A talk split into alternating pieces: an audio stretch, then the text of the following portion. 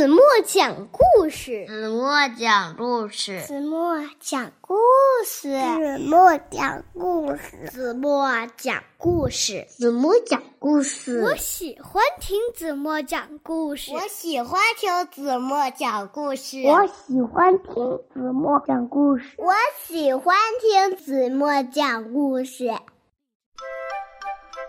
亲爱的小耳朵们。欢迎收听子墨讲故事，也欢迎关注子墨讲故事的微信公众号。我是子墨姐姐。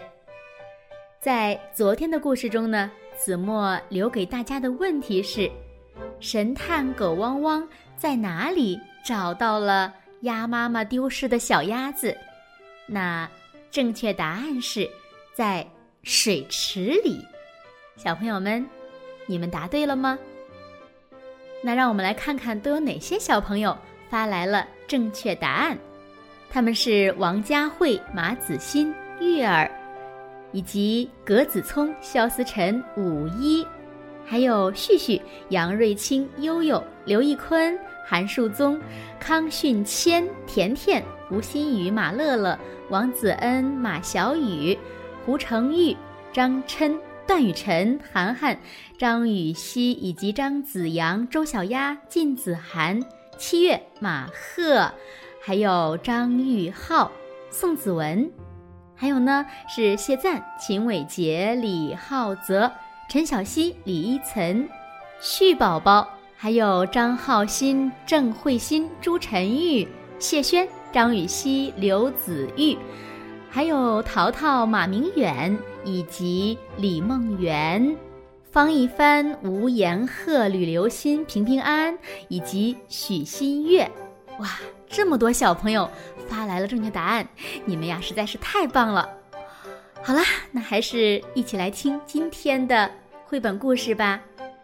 今天绘本故事的名字叫《乱糟糟的厨房》，小耳朵。准备好了吗？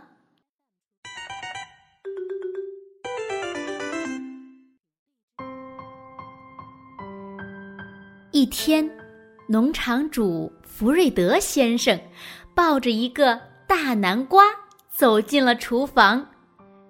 他把南瓜搁在桌上，挨着一大碗黑莓，然后对太太珍妮说：“这下子。”你可以做腌南瓜去卖了。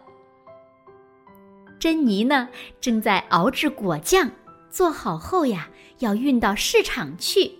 她说：“我得去趟银行，你能帮我照看厨房吗？”没问题。福瑞德冲牧羊犬帕奇眨了眨眼。珍妮刚走，福瑞德。就打量起桌上的瓶瓶罐罐，那是珍妮准备用来装果酱的。嗨，帕奇，我们来装果酱吧。他说。帕奇直摇脑袋，珍妮并没有交代过要装果酱呀。可是呢，弗瑞德已经抓起了玻璃瓶，开始装果酱了。弗瑞德边舀果酱到瓶里，边闭着眼睛哼起歌来。嗡嗡！帕奇突然叫起来了。原来好多果酱没舀进瓶子里，而是洒在了桌子和地上了。帕奇，我们这就擦干净，不会留下痕迹的。弗瑞德很快。就把黏糊糊的桌子和地板全收拾好了，厨房总算是恢复了整洁。可是，福瑞德看到还有好多果酱等着装瓶，忽然又有了主意。别担心，我有办法。福瑞德一头钻进了储物间。动物们都好奇的围在门口。不一会儿，福瑞德推着一台奇怪的机器走了出来。他骄傲地说：“哦，看我的超级快速果酱灌装机！只要一眨眼的功夫，果酱就能装进瓶里，还能都贴上标签呢。”弗瑞德把灌装机推进厨房，吭哧吭哧，机器动起来了。看着玻璃瓶一个个装上果酱，标签儿贴得整整齐齐的，动物们总算是松了口气。第一批果酱顺利的堆放在桌上，弗瑞德非常得意。很快，果酱就装了满满的一箱。弗瑞德把它们搬到卡车上。而这个时候呢，那台大机器呀还在卖力的工作。啊，如果珍妮看到了，该有多高兴啊！弗瑞德兴奋地说。突然，乒乒乓乓，厨房里传来响声。砰！弗瑞德和帕奇刚冲进厨房，就差点儿。被一个飞来的软木塞儿击中。原来，超快速果酱灌装机失去控制了，果酱溅得到处都是，瓶塞儿呢像炮弹一样乱飞。够了，够了！弗瑞德焦急的大喊，他脚下一滑，一屁股摔在果酱里。幸好帕奇关了闸门。唉，这下可好，厨房里到处都是果酱和果汁。嗡嗡嗡嗡嗡嗡！帕奇叫了起来，他是在跟动物们打招呼。就在福瑞德把报废的机器推回储物间时，动物们已经开始清理厨房了。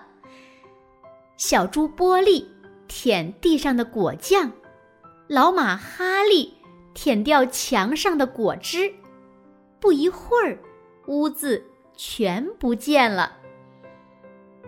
当珍妮回来的时候，厨房又干净又整齐，瓶瓶罐罐都装满了果酱，还放在了卡车上。珍妮。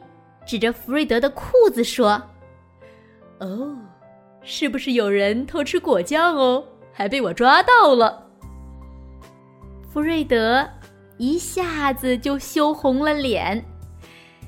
珍妮看着帕奇，开心的笑了起来。